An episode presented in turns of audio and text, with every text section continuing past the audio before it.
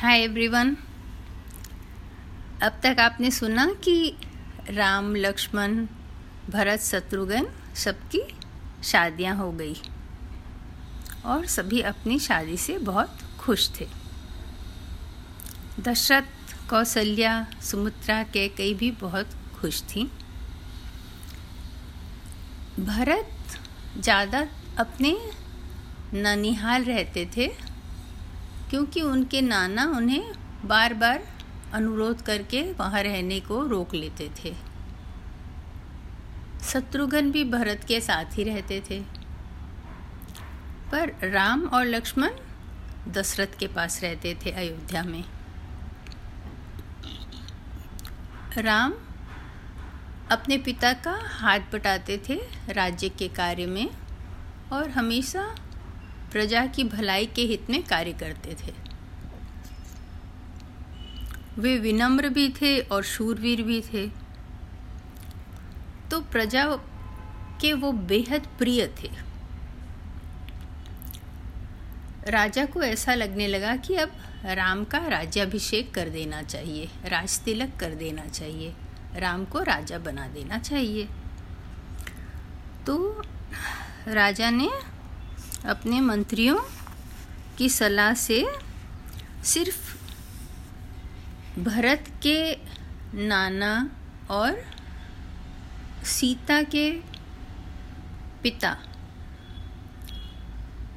उन दोनों को छोड़ के सभी आसपास के राज्य के राजाओं को बुलाए और उनके सामने ये प्रस्ताव रखा कि मैं राम को राजा बनाना चाहता हूँ। तो सभी इस बात से बहुत खुश हुए और उन्होंने सबने उस बात का समर्थन किया। तब उन्होंने सबका धन्यवाद करके दशरथ जी ने कहा कि मैं कल ही राम का राज्याभिषेक करूँगा।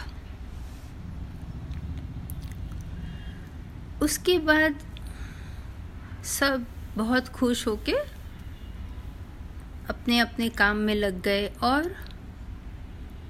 रामचंद्र जी अपनी माँ कौशल्या के पास जाकर उन्हें ये खुशखबरी दी। कौशल्या बहुत खुश हुई और अपने पुत्र को हृदय से लगा लिया। दूसरी तरफ कैकेयी की एक मुँह लगी दासी थी, मंथरा, जो कि कुबड़ी थी और बहुत कुटिल भी थी। उसने कैकेयी से जाकर कहा कि तुम यहाँ सुख की नींद सो रही हो और तुम्हारे सिर पर मौत नाच रही है। कैकेयी चौंक कर पूछी, मंथरा क्या बात है, साफ साफ बताओ, राम कुशल है? भरत का कोई समाचार आया?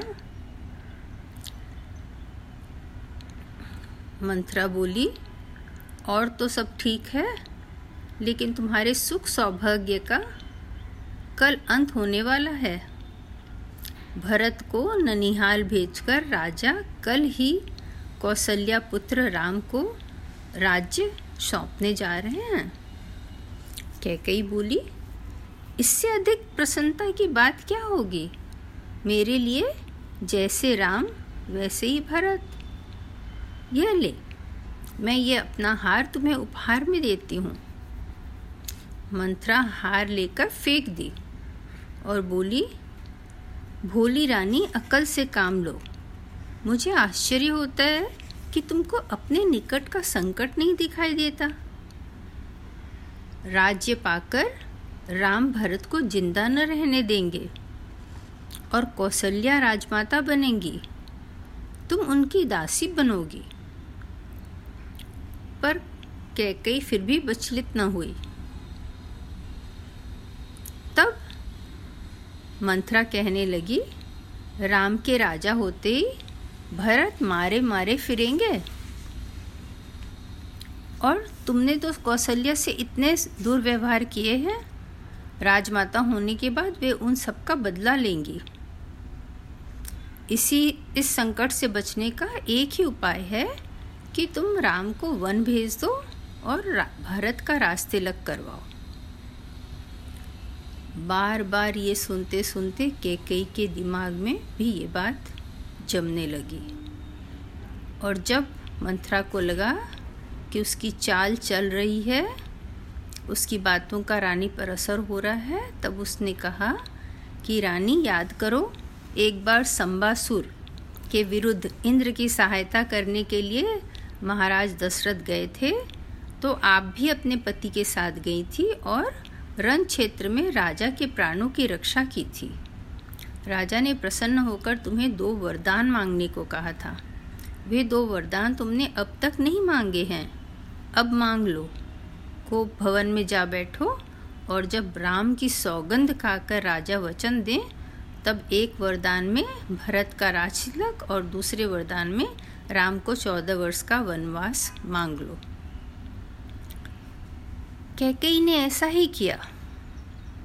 रात को जब राजा दशरथ कैकेयी के महल पहुँचे तो उन्हें पता चला कि उनकी रानी कोप भवन में है।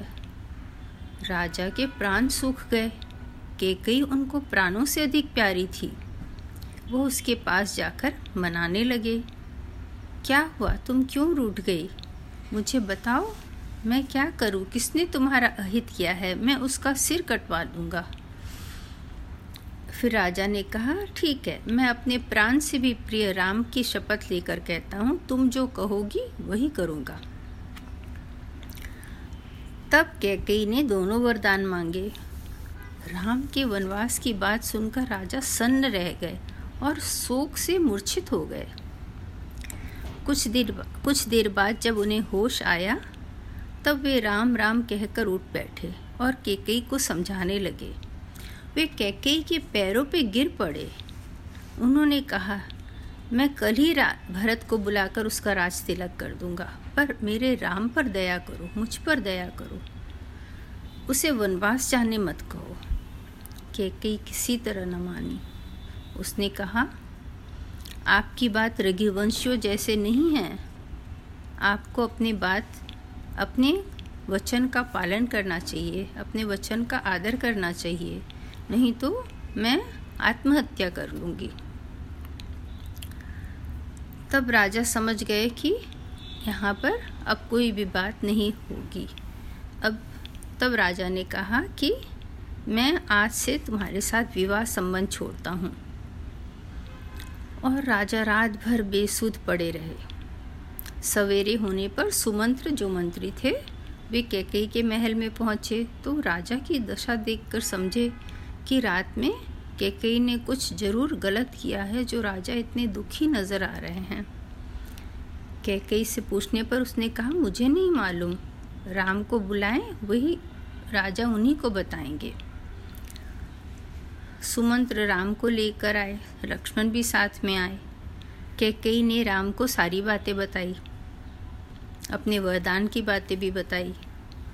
पिता की स्थिति देखकर राम दृढ़ता से बोले, पिताजी की प्रतिज्ञा की रक्षा के लिए मैं अभी वन जाऊंगा। भरत को बुलाकर उसका राज तिलक कर दीजिए और अपनी माता कौशल्या के पास जाकर उनको सारी बातें बताई। कौशल्या बिल्कुल दुख से रोने लगी। उन्हें समझ नहीं आ रहा था कि कैकेयी से तो मैं हमेशा इतनी अच्छे व्यवहार करती रही, उसने मेरी कभी इज्जत नहीं की, अब मेरे पुत्र के भी राज तिलक में उसने ऐसा किया। कौशल्या माँ का विलाप देखकर लक्ष्मण बहुत दुखी हुए। उन्होंने कहा, भैया आप अपना राज तिलक कराइए, अगर किसी ने भी उसमें बीच में आने की कोशिश की तो मैं उसे जिंदा न छोड़ूंगा। पर लक्ष्मण को राम समझाने लगे और कहने लगे कि मेरे वन जाने की तैयारी करो। राम ने माँ के पाँव छूकर उनसे वन जाने की आज्ञा मांगी, परंतु कौशल्या ने कहा, मैं तुम्हें वन जाने से रोकती हूँ, तुम्हारे पिता कैकेयी के बहकावे में आ गए हैं, तुमने कोई अपराध नहीं किया है, तुम वन क्यों जाओगे? यह राजा की आज्ञा अनुचित है, उसे मत मानो। पर रामचंद्र जी ने कहा, माँ पिता की आज्ञा मुझे माननी चाहिए, तुम्हें भी माननी चाहिए, उनकी आज्ञा का उल्लंघन करना मेरी शक्ति के बाहर है, अब मुझे वन जाने की अनुमति दो, आशीर्वाद दो। तो फिर कौशल्या जिद करने लगी कि वो भी बन जाएंगी। पर रामचंद्र जी ने बहुत मुश्किल से उन्हें समझाया और फिर सीता को बताने गए कि सीता आप मेरी माँ का ध्यान रखना, मैं वन जा रहा हूँ। तो सीता ने कहा कि मेरे पिता ने कहा है कि छाया के साथ आपके साथ रहना है, मैं आपको छोड़ के नहीं रह सकती हूँ, मैं आपके साथ जाऊँगी। राम ने बहुत समझाने की कोशिश की लेकिन वे नहीं मानी। तब राम ने कहा ठीक है, आप जल्दी से तैयार हो जाओ। जब लक्ष्मण ने देखा कि वो दोनों जा रहे हैं तो उन्होंने कहा कि मुझे भी अनुमति दो, मैं भी आपके साथ जाऊंगा। और इस तरह वो अपनी माँ से अनुमति लेके राम, लक्ष्मण और सीता वन के लिए निकल पड़े। सारे अयोध्या में आग के जैसे ये खबर फैल गई कि राम वनवास जा रहे हैं। सब जगह सभी बहुत दुखी होने लगे, सभी राजा के ऊपर और कैकेयी के ऊपर धिक्कारने लगे कि ये कैसा न्याय है। और जब सुमंत्र अपने रथ में बिठाकर उन तीनों को वन तक छोड़ने के लिए जाने लगे तो सारे राज्य के लोग उनके पीछे पीछे जाने लगे। वो जो है वहाँ पर नदी के किनारे वहाँ पे उन्होंने रोक लिया और उस तरह सारे नगरवासी भी वहाँ पर रुक गए।